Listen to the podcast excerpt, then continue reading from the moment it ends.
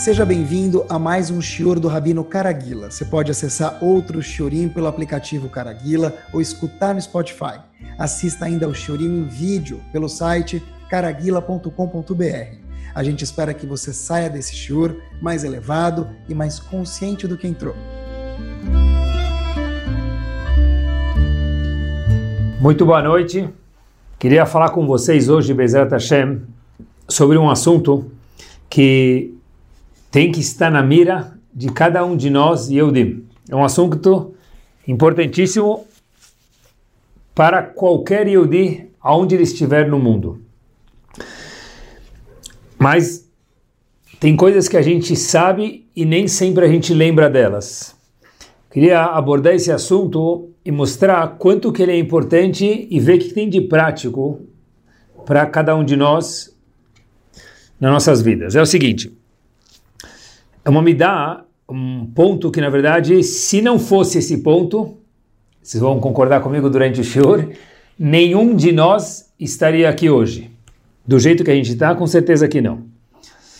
No fim do Sefer Torah, a gente começa por aqui, Moshe Rabbeinu fala para o povo o seguinte: o Sefer Dvarim, que é o último livro do Sefer Torah, se nós formos olhar, é um resumo da Torá. Tem muitas mitzvot novas nesse livro, mas Moshe Rabbeinu está dando um apanhado geral dos 40 anos do deserto, o tempo que ele passou no Egito e quase a entrada dele na terra de Israel.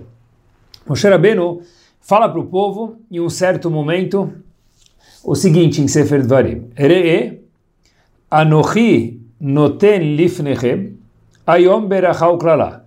Moshe Rabbeinu chega para o povo e fala, olha, vejam, cada um de vocês, Moshe Rabbeinu agrupou o povo, juntou eles e foi passar a seguinte mensagem, saibam que eu, Moshe Rabbeinu dizendo, estou ensinando para vocês que tem dois caminhos na vida. O caminho maravilhoso de brachot, de bênçãos, e o caminho de klalot, que é o contrário das bênçãos.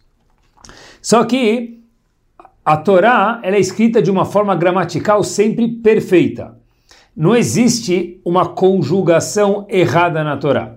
Se tem alguma coisa que aparentemente parece falha, é porque tem algo para ensinar para a gente. Então vamos ver esse passo que Moshe Rabbeinu juntou o povo e contou para ele, pra, contou para eles, para cada um dos Eudim que estavam lá presentes. Re'e, vejam, Anochi, eu, Moshe Rabbeinu falando para o povo, noten, estou dando lifneichem para vocês. Os comentaristas falam, tem uma coisa interessante aqui. O Passuco falarei, veja, eu estou dando para vocês. Um minuto. Se Moshe Rabbeinu está falando com uma pessoa, o verbo correto, a conjugação correta é veja. Se Moshe Rabbeinu está falando com muitas pessoas, então ele devia falar vejam. Por que, que Moshe Rabbeinu disse veja eu estou dando para vocês. Se é vocês, é vejam. E se é você, aí seria veja. E o Passuco fala, mais uma vez, re veja, singular, Anohi, eu, Moshe Rabbeinu, estou dando lifnechem para vocês, plural. Peraí, plural é vejam. Os comentaristas ficam um pouquinho perplexos com isso. E aqui tem uma coisa muito interessante que Moshe Rabbeinu diz para o povo, já vamos responder a pergunta do singular e plural, Re'e, veja, Anohi, eu. Na verdade, sempre é Moshe Rabbeinu que está falando. A gente não encontra em outro lugar, em outro lugar na Torá, eu não lembro, que está escrito eu, se referindo a Moshe Rabbeinu. Óbvio, é Moshe Rabbeinu que está falando, óbvio que era Moshe Rabbeinu. Por que Moshe Rabbeinu disse, veja, eu estou dando para vocês então, duas perguntas. A primeira é a conjugação e a segunda é por que Moshe Rabbeinu falou a palavra Anohi, eu? Óbvio, se Moshe Rabbeinu está falando com o povo, é muito claro que se refere a ele. Rav Benatar, no seu comentário, Ora Chaim Akadosh, no Humash, ele traz uma coisa interessantíssima. Ele traz em nome do Zohar Akadosh algo magnífico. Diz Rav Chaim Benatar o seguinte, olha que interessante. Que cada um de nós tem uma faísca de Akadosh Baruch Todas as pessoas. Cada um de nós tem uma faísca de Akadosh Baruch e uma faísca de Moshe Rabbeinu. Ou seja, existe um pequeno Moshe Rabbeinu dentro de cada um de nós. Quando Moshe Rabbeinu falou Re'e, Anohi, eu, eu estou entregando o meu eu para vocês. Essa é a razão pela qual, somente aqui no fim da vida de Moshe Rabbeinu, ele fala para o povo, de uma forma inédita, diferente de todo o resto do Sefer Torah, durante dezenas de anos de vida, Moshe Rabbeinu não falou eu. Às vezes Hashem diz, vai dar Hashem el Moshe lemor, que Hashem está falando com Moshe. Mas Moshe Rabbeinu, quando se dirige ao povo, nunca fala eu. Porque aqui diz Anohi, eu, Moshe Rabbeinu falou, estou passando o meu Anohi, o meu eu para cada um de vocês. Cada um de nós, em qualquer geração, tem, diz o Zohar Akadosh, assim traz o Orahaim. Orahaim Akadosh traz o Zohar, e diz que cada um de nós tem um pedaço, uma fatia de Moshe Rabbeinu dentro de cada um de nós. É algo impactante isso. Agora, Moshe Rabbeinu fala, eu preciso pedir uma coisa para vocês agora. Estou passando um fósforo meu, uma chama minha para cada um, cada Yehudi, onde estiver, em qualquer geração. Assim diz Ora Kadosh. Mas, Re'e, veja, eu estou dando para vocês, plural, por quê? A resposta é a seguinte. Quando a Kadosh Baruch Hu depositou a gente nesse mundo, cada um de nós veio para o mundo com um job. Cada um de nós tem uma função pela qual ele veio parar nesse mundo. Mesmo aqueles que pensavam que era cegonha que trouxe as crianças para o mundo, cada um de nós, a gente cresce, a gente vê que não é assim, mas tem algumas coisas que a gente esquece de ver. Ah, tá bom, a cegonha não é. Cada um nasceu de uma mãe e de um pai. Agora, para quê? Moshe Rabbeinu veio falar para ele o seguinte: Eu estou passando, ensinando para vocês que o meu Anohi, minha vida está terminando. Eu estou entregando para cada um de vocês eu digo. Porém, disse Moshe Rabbeinu, olha que power. Isso, eu tenho um pedido. Qual é o pedido? Cada um de nós veio fazer alguma coisa aqui. Este porquê e o propósito de cada um de nós tem duas dimensões. Quais são as duas dimensões? No mundo do business, a gente traduziria isso como pessoa física e pessoa jurídica. Cada um de nós, quando a pessoa tem uma empresa, ele não é dupla cidadania. Ele não é dupla personalidade. Talvez seja dupla, é, dupla cidadania, pode ser, mas dupla personalidade não precisa ser. A pessoa, na verdade, é uma, uma única pessoa, mas ele tem a pessoa física dele, o CPF dele, ele tem o CNPJ dele, tem a empresa dele. Moshe Rabbeinu chega para o povo e fala, olha, deixa eu contar uma coisa para vocês. Veja, singular. Cada um de nós tem um trabalho como pessoa. Anohi, eu estou passando o meu eu para vocês, mas não esqueçam de uma coisa.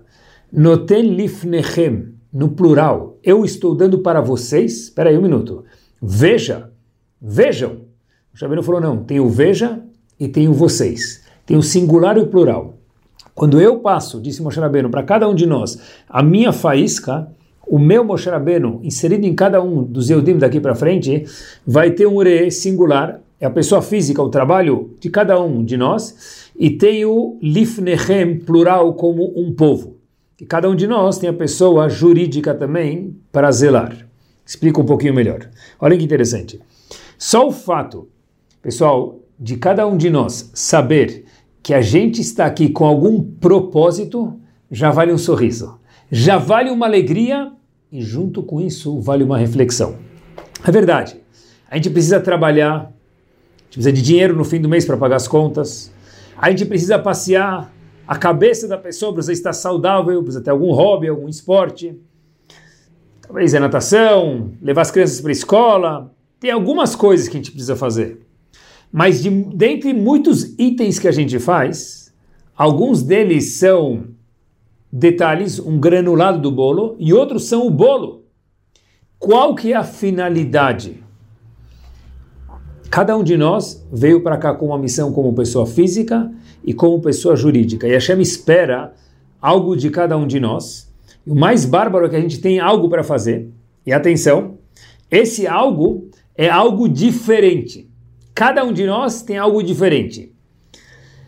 Ninguém, não tem duas pessoas no mundo com uma única função. Olhem que impactante. Contam que uma vez chegaram para um dos grandes rebes e falaram para ele, famoso Reb Zusha de Anipoli, perguntaram para ele se você fosse Moshe Rabbeinu, que, que você faria? Na hora que eu escutei isso, eu falei, uau, que maravilha! Se eu fosse Moshe Rabbeinu hoje no século 21, o que, que eu faria? Começou a vir à minha mente alguma, alguns pensamentos. Reb Zusha olhou para esse colega e falou, se eu fosse Moshe Rabbeinu, o que eu faria? Nem vou pensar sobre isso. Não quero ser Moshe Rabbeinu. Mas perguntou o colega dele, mas por que Rav? Disse ele, pessoal, olhem que bomba. Porque Moshe Rabbeinu ou Avraham Avino já teve um. E não precisa de dois. Porque certeza esses grandes homens fizeram o que tinham que fazer nesse mundo. Eu quero ver o que Hashem quer de mim, Rebzusha dizendo para ele próprio. De novo, se eu fosse Moshe Rabbeinu, se eu fosse Avram Avinu, não tem pergunta, porque Hashem não quer dois Avram Avinos. Já teve um, e um foi magnífico para o mundo. A Kadosh Baruch Hu quer cada um de nós, que a gente faça o nosso job, o nosso business aqui nesse mundo. Não, não existe nenhuma pessoa que consegue fazer o trabalho do outro, dizem para a gente, e se a pessoa não fizer, aquela peça do quebra-cabeça vai ficar faltando para a eternidade. Ah, mas e se vier aquela pessoa importante, o grande Rav, o grande educador, aquele grande estudioso, aquela grande mulher virtuosa? Vai ser maravilhoso. Mas ele ou ela vão fazer o que estava designado, Bezrat Hashem, para eles. O meu job, o nosso job, ninguém nunca consegue fazer. Ou seja, como dizem no inglês, it's now or never. Ou nós fazemos o nosso job nesse mundo como pessoa física e pessoa jurídica agora, enquanto a gente está aqui nos 120 anos com saúde de vida, ou ninguém nunca mais vai fazer. Olhem só que magnífico. Tem algo para de verdade colocar um babador. No hino nacional do nosso povo,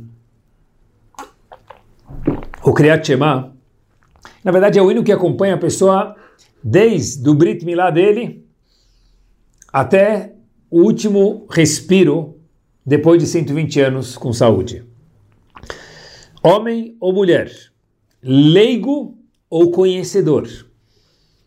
Pessoa que não conhece nada ou um grande Rosh o Shema Israel Adonai Eloheinu Adonai Echad, acompanha a pessoa. Esse é o hino nacional de cada um de nós. Tem gente que fala ele mais vezes, tem gente que fala ele menos vezes, mas para todo mundo ele é o hino nacional Yehudi. Cada um de nós fala da mesma forma. Nós colocamos a mão direita sobre os olhos, fechamos os olhos e lá vamos nós, Shema Israel, Adonai Eloheinu Adonai Echad, homem ou mulher, criança ou adulto, sábio ou menos conhecedor. É verdade que o Shulchan Aruch pergunta por que a gente coloca a mão nos olhos. O que, que muda? Diz o Shulchan Aruch para a gente uma coisa muito curiosa, que quando a pessoa está de olhos fechados, diz o Shulchan Aruch, a razão que a gente fecha os olhos é porque quando a pessoa está com os olhos fechados, ele não se distrai com coisas à sua volta, ele consegue se concentrar no que ele está falando. Shema Israel, escuta, não Israel a terra, escuta povo de Israel, essa é a tradução. Hashem, que é nosso Deus Eloqueno, esse Hashem é Echad, ele é único. Mas a pergunta que o Shulchan Aruch não aborda é por que a gente coloca a mão sobre os olhos? A gente podia fechar os olhos, só fechando, não precisava colocar a mão nos olhos. Talvez a resposta simples é, quando a pessoa coloca a mão nos olhos, ele acaba fechando ele de uma forma mais fácil. Mas uma vez eu vi algo impressionante, que só dá para falar no século 21. Porque a gente coloca a mão sobre os olhos na hora de falar nosso hino nacional. Olha que interessante. Olha que power. Como a gente desbloqueia um celular hoje? A gente olha para o celular e ele desbloqueia. Na alfândega, imigração em muitos países, a pessoa passa, tem uma câmera, e ele olha e já aparece verde ou vermelho. A câmera identifica os olhos, a íris da pessoa, e aí ele vê, puxa a ficha rapidinho da pessoa, coisas de menos de um segundo, e fala: opa, esse aqui vermelho, alfândega, ou verde, pode continuar direto para o seu destino. Ou seja, a gente pode. O íris da pessoa é algo pessoal, que só uma pessoa tem em bilhões de pessoas no mundo, e só ele consegue desbloquear aquela conta, aquele celular, a alfândega só ele vai ter, quando passar por lá na imigração, não vai ter dois iguais. Agora, muitas coisas até hoje não funcionam com a íris, funcionam com o digital, isso mesmo. Vai fazer um documento, ele coloca digital. No celular, pagar uma conta, não usa mais de senha. Coloca o digital no aplicativo do banco. E daí por diante. Quer entrar em casa? Coloca o digital. Nas empresas, a digital. Porque ninguém tem a mesma digital do vizinho. Ou seja, as duas coisas que cada um de nós tem ímpar, único no mundo, desde a criação do mundo até hoje. Inclusive, óbvio, na nossa geração, em bilhões e bilhões de pessoas do mundo, a íris ela é pessoal e intransferível e o digital também. Kadush Baruch fala para a gente o seguinte, olha em que power, todos os dias você vai fazer o Shema, e o Shema é o hino nacional, conhecedores ou menos homens ou mulheres, eu te peço uma coisa, coloca a sua mão direita nos olhos, fecha os olhos e coloca em cima, por que sobre os olhos? Por quê? Talvez a explicação seja, olha em que power, porque a única coisa que você tem de intransferível, que só você é sua assinatura no mundo, são suas digitais e sua íris, seus olhos. Lembra que quando você estiver fazendo o teu hino nacional, quando nós estivermos lendo o Shema, ninguém mais vai conseguir fazer o Shema que eu preciso fazer hoje. E amanhã vai ser outro, e ontem foi outro. E o job de cada um nesse mundo, como pessoa física, mitzvot, ou pessoa jurídica, a gente vai ver daqui um pouquinho, cada um é único, é igual o dedo da pessoa, é igual os olhos da pessoa. Ninguém nunca vai poder reproduzir isso. E se eu não fizer, jamais dão lavi, nunca mais, never again, alguém vai conseguir fazer no mundo o que nós, o que eu precisaria ter feito. Ou seja, Reb Zusha disse, se eu fosse Avram Avinu ou Moshe Rabbeinu, nem vou pensar sobre isso. Mas como assim, Reb Zusha? Disse Reb Zusha, já teve um e ele já fez o job dele. Eu quero tentar procurar e fazer, disse Reb Zusha, qual que é o meu job no mundo. E assim também, cada um de nós tem que pensar, quais habilidades eu tenho? Quais dons eu tenho? Quais conhecimentos eu tenho? Network de pessoas. Como que eu uso isso? Fora aquelas mitzvot que todo mundo tem que fazer em prol de Bnei Israel. Sabe que tem uma citação, vamos dizer assim, famosa no mundo judaico. Sabe que no mundo leigo também tem coisas famosas, né? Mexer com fogo faz número né, dois na cama. Citações famosas. Talvez não seja verdade, mas tudo bem. São citações famosas. Agora, olha interessante. Dentro do mundo judaico, Leavdil, também tem algumas citações famosas. Agora, falta ver se elas são verdadeiras. Olha que interessante. Todo mundo já ouviu falar sobre um cidadão francês do La France, très chic, Rav Shlomo Yitzhaki. Tá bom? Para quem ainda não identificou, Rashi. Mais ou menos mil anos atrás. Um homem que comentou sobre Humash, Tanakh, Gmarot. Um homem que, pra, se a gente fosse copiar cada palavra que esse homem escreveu, só copiar, eu acho que em uma vida a gente não conseguiria fazer isso.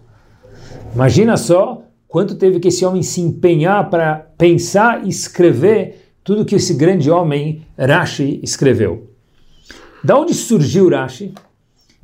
Dizem por aí, uma das famosas frases que nem tem no mundo, quem mexe com fogo, tem sobre o Rashi também, Leavdil, que uma vez o pai do Rashi estava viajando, a história é verdadeira, o pai do Rashi estava viajando, ele era um comerciante de pedras preciosas e no barco,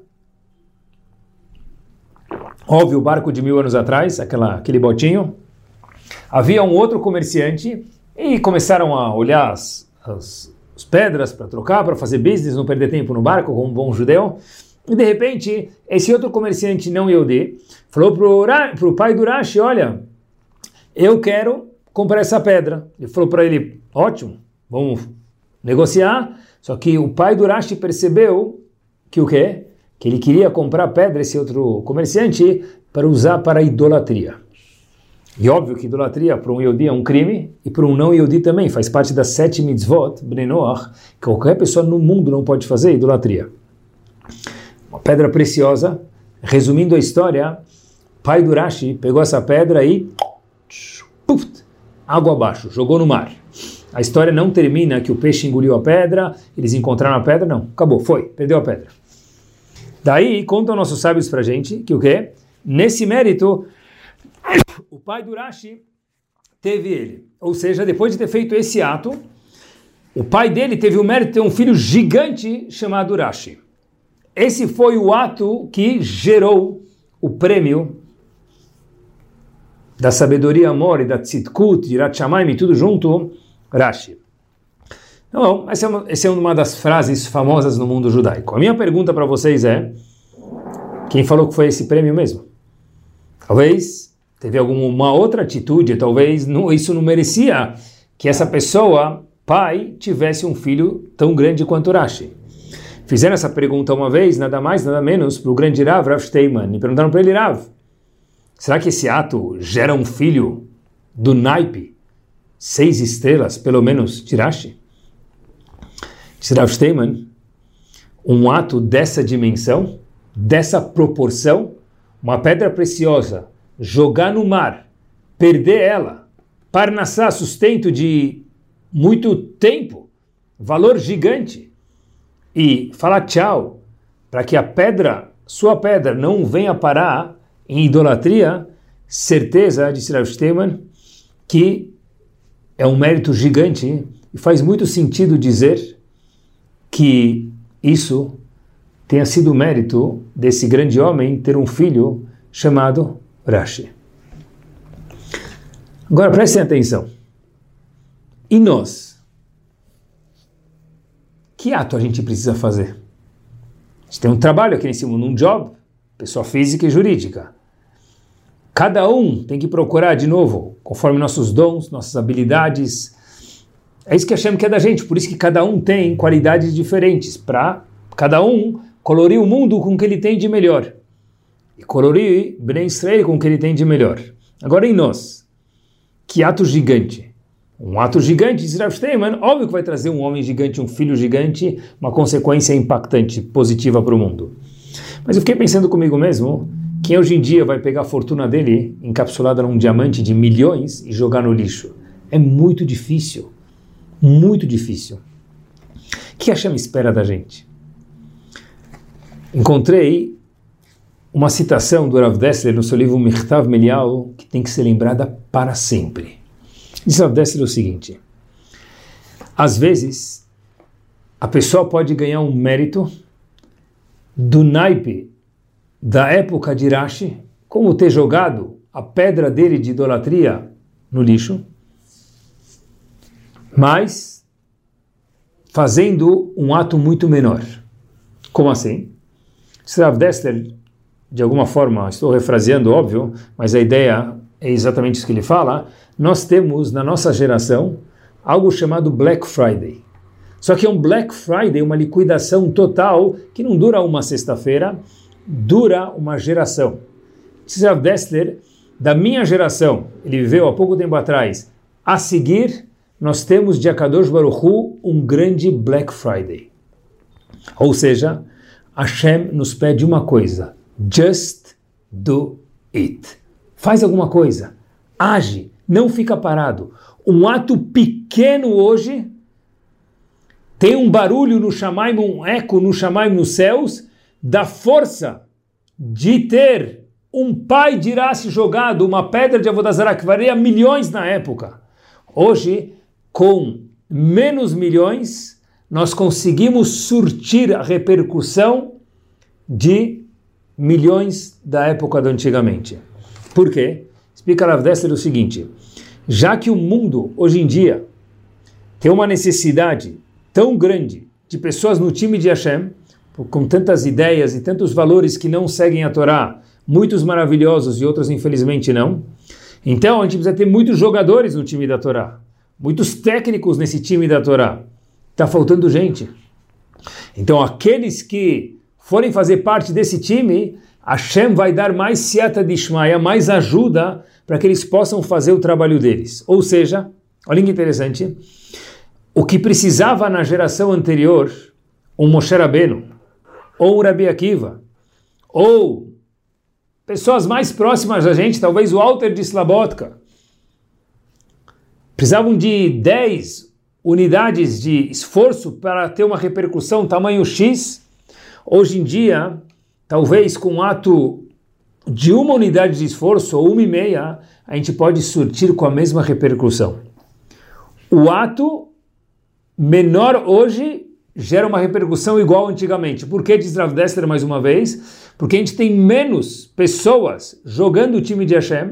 Então os jogadores que tem vão ter que ter um sucesso maior para o jogo ser competitivo contra o outro time, contra outros valores e que permaneçam os valores que a Torá Kedoshá tem a preservar. É só se alistar, pedir para Kadosh Baruch Hu ajuda e just do it, agir, que a gente consegue. Talvez, no mundo dos aplicativos, é só fazer uma mitzvah com um pouquinho de vontade já. E digita o código promocional, século 21. Hashem fala, pronto, tá, tá in. Me pede, faz que seu ato vai ter uma repercussão gigante. Pessoal, o que quer dizer que o time de Hashem precisa de jogadores, cada um de nós aqui.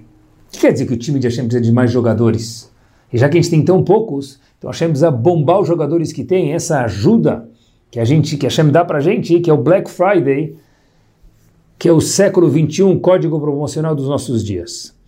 Estava vendo uma pesquisa e em Israel a gente tem uma população aproximada de 6 milhões de Eudim dentro do ter território de Israel.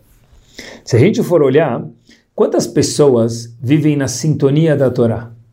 Pessoas que têm um contato com a Torá, que estudam, que fazem tefilá, que tentam seguir as mitzvot de Hashem.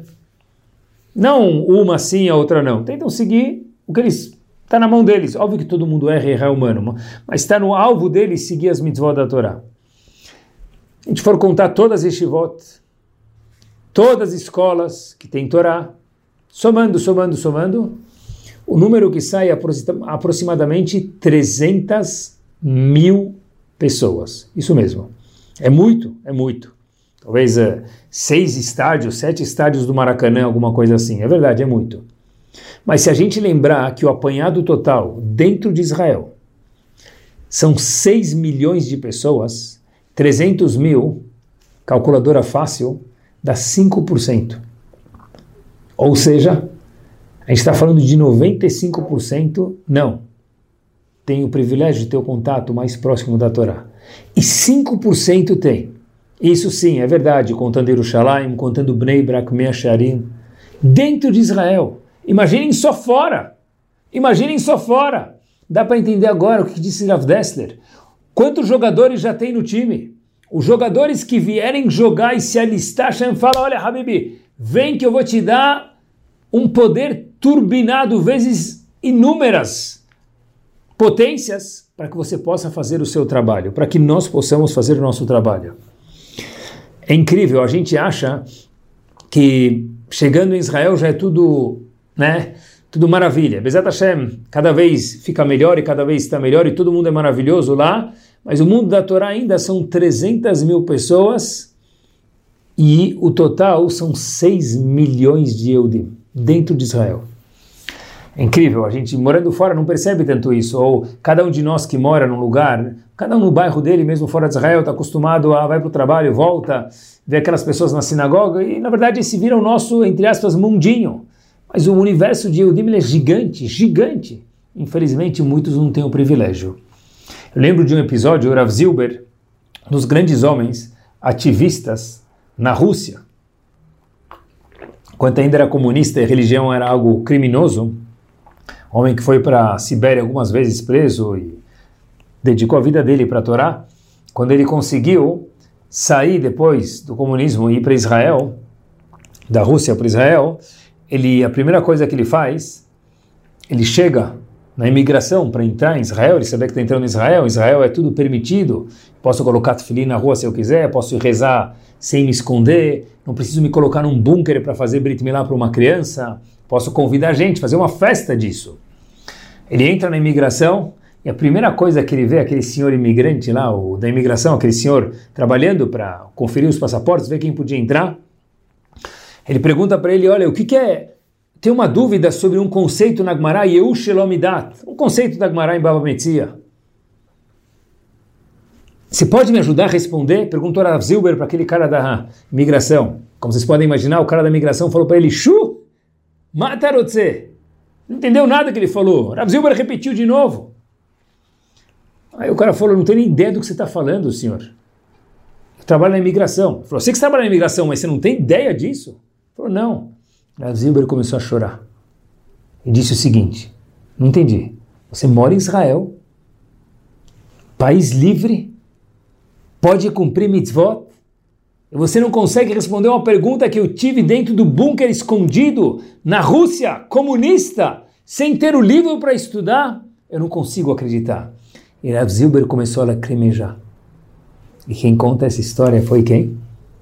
Esse próprio cidadão da imigração, que depois fez chuva e ele próprio contou que as lágrimas de Rav Zilber foram tão fortes que moveram mundos dentro dele. Porque de verdade, é, Israel é maravilhoso, mas ainda não chegou da forma como a Kadosh Baruch Hu queria. E cada um de nós, pessoal, tem uma lágrima para compartilhar com outro Yehudi. Cada um de nós, como pessoa jurídica, não pode esquecer onde a gente mora. É isso mesmo. Tem uma regra. Todo Yehudi no mundo, inclusive nós, em momentos dif difíceis, Cada Yehudi tem uma chama, uma fogueira dentro dele. Não tem ninguém que não tem, não existe isso.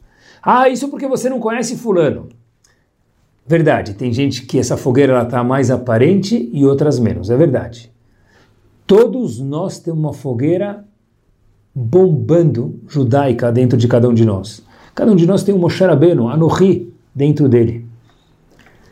Às vezes, essa fogueira está tão longe tão inacessível dos nossos sentimentos, que a gente fala, olha, deve ser que ele não tem nada, ele não, nem coloca kippah, não usa tzitzit, corpo todo pintado, hoje em dia ela vai saber como que já está, é verdade.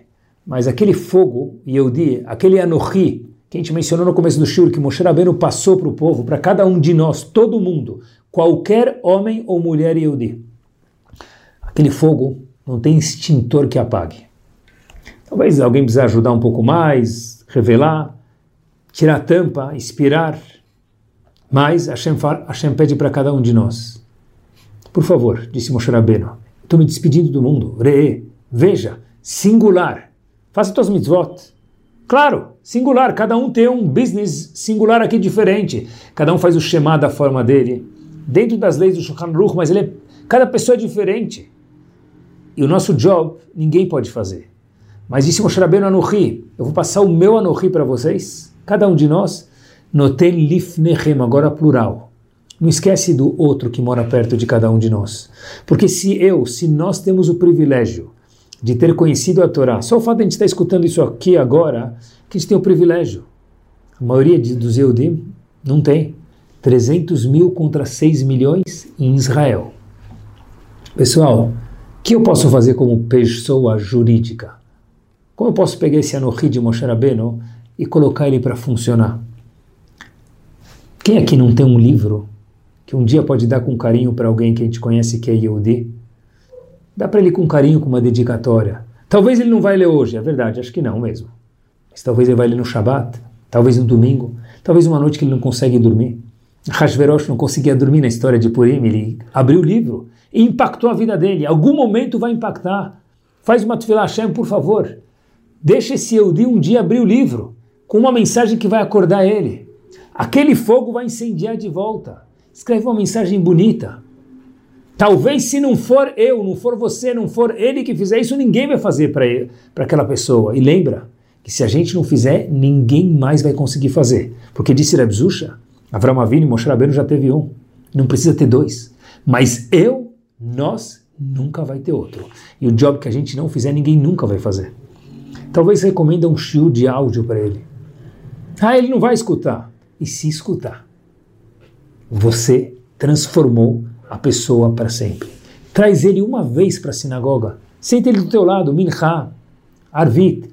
Deixa ele chegar atrasado. Fica dois minutos. Escutar um Amém e Rechemerabá. Pessoal, a gente não tem ideia do poder disso daqui. Quantos Eudim moram em bairros, entre aspas, judaicos, no Brasil, em Nova York, na Argentina?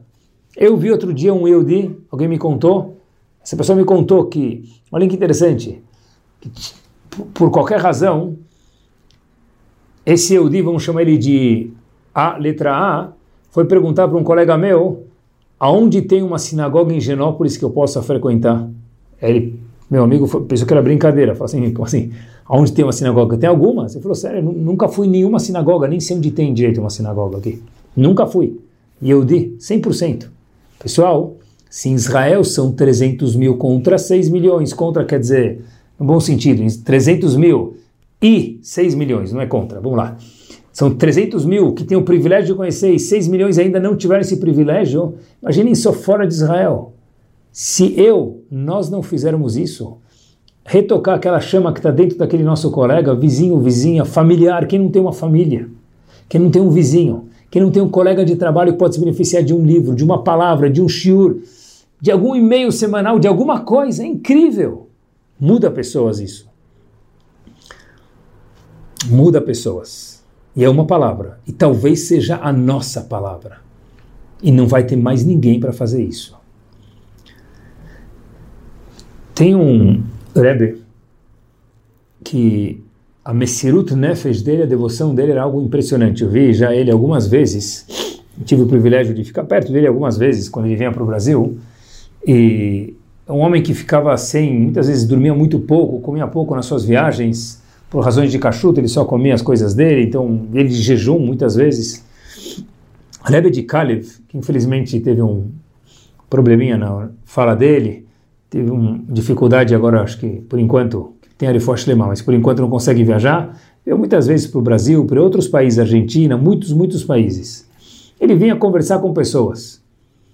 E as pessoas ficavam lá alguns um minuto, outros cinco minutos. Era uma fila de horas e horas para falar com esse homem. Esse homem dava um conselho, dava uma, para cada um uma palavrinha. E para muitos funcionava e deve ser que para outros também não funcionava, é verdade. Não é todo mundo que gosta de tudo, tranquilo. Mas pessoal, é uma palavrinha e ela muda mundos. E se não fosse ele, não seria mais ninguém no momento. Uma vez o Rebbe de Kalev, que tem a Refosh Lemah, estava na Argentina e um senhor veio até ele e falou: Rav, eu fiquei na fila e o Rav falou para ele: Como posso te ajudar? Eu só queria te falar uma palavra: toda. Graças. Obrigado. O Rebbe perguntou para ele, com prazer, mas me explica por que obrigado. Disse esse senhor, hoje, para o Rebbe de Kalev na época, o seguinte: há 30 anos atrás, eu era uma criança. Eu vim aqui sem kippah, não conhecia nada. O rabino veio, me pediu uma brachá, vai lá saber, conversar com você, com o senhor. O senhor olhou para mim, Rav, falou: Olha, eu acho que você pode estudar a Torá. Não teve medo de me falar isso. Aí eu falei: Aonde? Ele falou: Em Israel. Tá bom. Eu aceitei passar as férias em Israel. O Rav foi lá e me deu uma passagem. Eu acabei parando no Meshivá, conhecendo o Meshivá, e o resto é história, Rav. Como assim? Disse o Rebbe de Kalev. Como assim o resto é história? O senhor falou isso foi há 30 anos atrás. Hoje, eu sou um avreja aqui na Argentina, eu estudo Torá, eu tenho uma família religiosa, eu tenho uma família, espero, da forma com a qual Hashem e o Shulchan Aruch querem. Uau! Emocionante. Juros eternos. Cada vez que esse avrer, que esse Eudi, na Argentina faz uma mitzvah, acredita na conta dele, óbvio, faz cócegas em Akadosh Baruch Hu, certeza de alegria, toda mitzvah faz cócegas em Hashem com respeito, e outra moedinha de crédito cai nas contas, no caso do Rebbe de Kalev na história. Nós, com uma palavra, com um shiur, com um vem comigo na sinagoga, com um amém e shemerabá que a gente faz a pessoa participar, a gente não sabe onde chega. A gente consegue mudar uma eternidade. A gente pode ser sócio de Akadosh Baruchu na criação, na manutenção judaica do mundo. É isso mesmo. Olhem que interessante. Em Sefer Dvarim tem um assunto muito curioso chamado Egla Arufa. de uma forma muito sucinta, quando alguém falece numa cidade e não se sabe quem que matou aquela pessoa, a vítima, então eles vão para a cidade mais próxima onde estava o corpo do falecido e eles vão para o Bedin, para a corte judaica, e a corte judaica tem que falar uma frase. Yadenu lo adamazeh. Nós, juízes do tribunal judaico, não matamos fulano. Pronto. E depois tinha um procedimento para perdoar o falecimento dessa pessoa, dessa vítima. Agora, a pergunta Gmará, como assim? É óbvio. A corte judaica é suspeita de ter matado a pessoa, aquela pessoa que era vítima, falecida lá. A primeira pessoa que eles vão perguntar é para a corte judaica: será que vocês mataram? E a corte judaica responde: Yadenu lo Nós, não, a gente não matou ele. Mas é óbvio isso. Quem sentava na corte? Pessoas gigantes, Rebbe Akiva, Moshe Rabbeinu, Aharon. Eles iam matar alguém? Claro que não. Diz o Talmud, é verdade. Então, qual é a pergunta e qual a resposta? O Talmud pergunta, olha, quando vocês falaram que vocês não mataram ele, será que vocês deixaram ele sair da cidade sem comida? Sem mostrar para ele que está indo embora da cidade, morreu no caminho, fora da cidade sem explicar para ele, não tinha Waze na época, olha, vira direita, vira esquerda, deixa eu te mostrar o caminho, ó, por aqui é mais tranquilo, por lá é mais perigoso, sem acompanhar, sem dar... Ah, sim, vocês acompanharam essa pessoa? Então vocês podem falar, Yadenu da damazé, nós não matamos a pessoa. Como assim? Se a gente não deu um kit de comida para a pessoa, um abraço nele, não explicou para ele o caminho de como pegar a estrada, a gente não pode falar que nós não fomos assassinos? Talvez ele morreu por nossa culpa? Qual é a lógica? A resposta que dizem Rahamim para a gente é o seguinte: quando a pessoa vai embora de uma cidade, ele foi embora, ele ficou aqui na cidade uma semana, um mês, ele ficou meio vulnerável agora, ele está indo embora.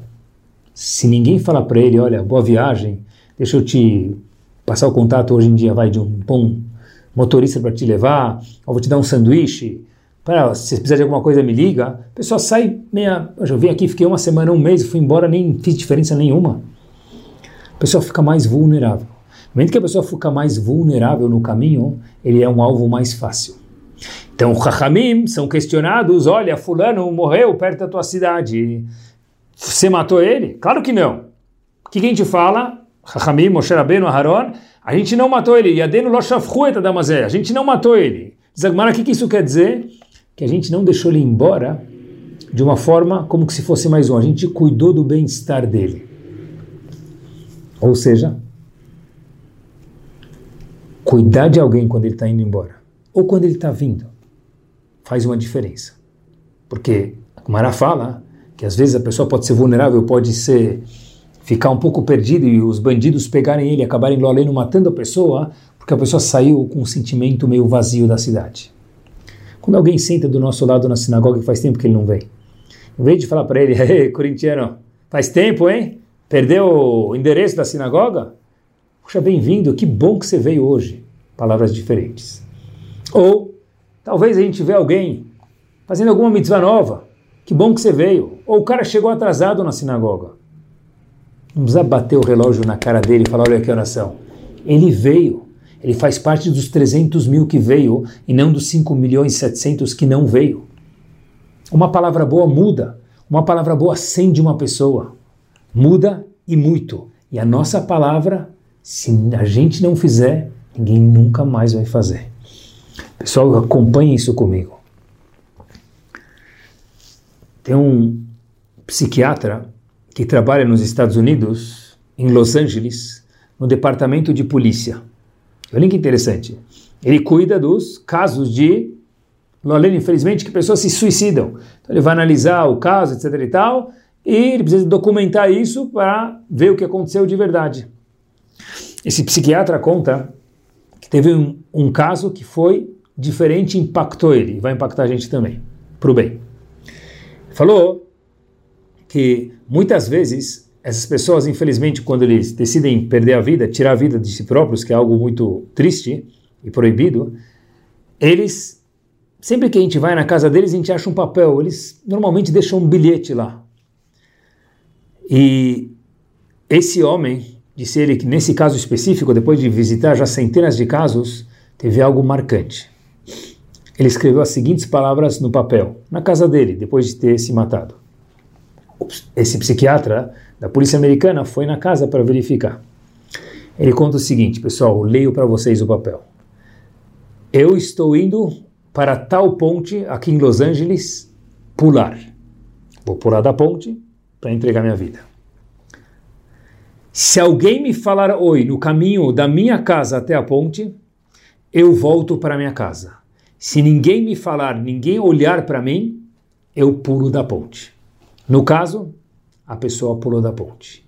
O que, que teria salvo ele? Um oi. É isso mesmo. Um oi. Pessoal, Baruch Hashem, a gente não vai pular da ponte, mas tem dias que a gente fica mais frágil. Cada um de nós tem as adversidades dele. Cada um de nós. Pode ser na família, pode ser no trabalho, pode ser nos dois. Tomara que todo mundo tenha momentos só de maravilha, mas não existe isso na verdade. E a nossa pessoa jurídica, o Anohi, de Moshe Rabbeinu, que foi transferido para a gente, pede, dá um oi para ele, dá um oi para ela. Dá um abraço, de verdade, não aquele abraço virtual. Abraço mesmo, toca nele. Fala, Habibi, dá um abraço, segura a mão dele, fala, como vai? Que bom te ver hoje. Às vezes um oi muda uma vida, muda um dia, muda um mês, muda uma semana, muda uma vida. Porque todo mundo quer se sentir bem. Se eu fizer a pessoa se sentir bem do jeito certo, essa pessoa vai querer ficar mais perto da gente, mais perto de algo, talvez um pouco com conteúdo melhor, do que só sushi, pizza e filme na vida da pessoa. Todo mundo procura ser bem recebido. É um privilégio.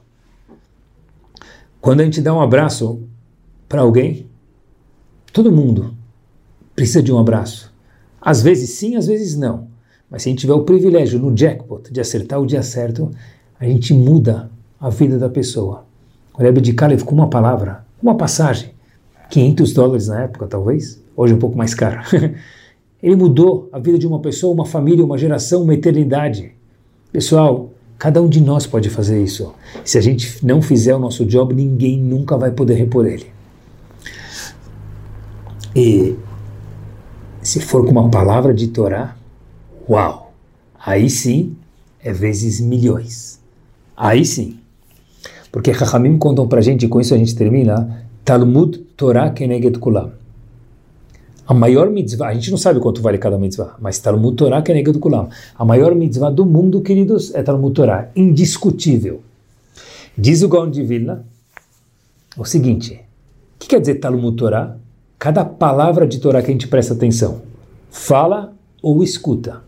Cada palavra de Torá, isso mesmo, não frase, palavra, vale a maior mitzvah do mundo. Quantas mitzvahs a gente tem na Torá? 613, 613. Diz o Gaon Vilna se em um minuto, meus queridos, preste atenção, fazer a conta, baseado no que o Gaon Vilna disse. Se em um minuto a gente fala ou escuta 150 palavras. Quem escuta na velocidade 1,5, 2 vai mais rápido ainda, tá bom? Mas se em um minuto a gente escuta 150 palavras, cada palavra vale 613 mitzvot.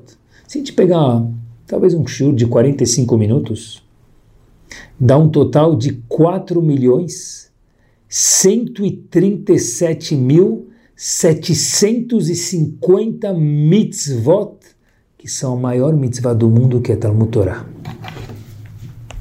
Por que o Talmud Torah é tão forte? Porque Hashem decidiu assim. E porque Hashem deu o poder para o Talmud Torah. Porque ninguém entra num shiur e sai igual. Nunca. Às vezes alguém absorve duas coisas, alguém uma, alguém meia, alguém três, mas ninguém entra e sai igual. Que Bezat Hashem a gente possa fazer re, ver, eu, single, pessoa, física, tenho o meu job. Anohi, pegar o eu de Moshe Rabbeinu que vem dentro de cada um de nós. E Hashem disse, noten lifnechem, dou para vocês, pessoa jurídica. Não esquece de cuidar do outro também. Porque se nós não fizermos o nosso Rebzusha, ninguém nunca mais vai fazer. E o mundo vai sentir nossa falta. Que Hashem a gente possa colocar a nossa peça nesse quebra-cabeça maravilhoso do mundo, fazer a nossa contribuição, e a nossa contribuição de fato ela é literalmente eterna. Boa semana.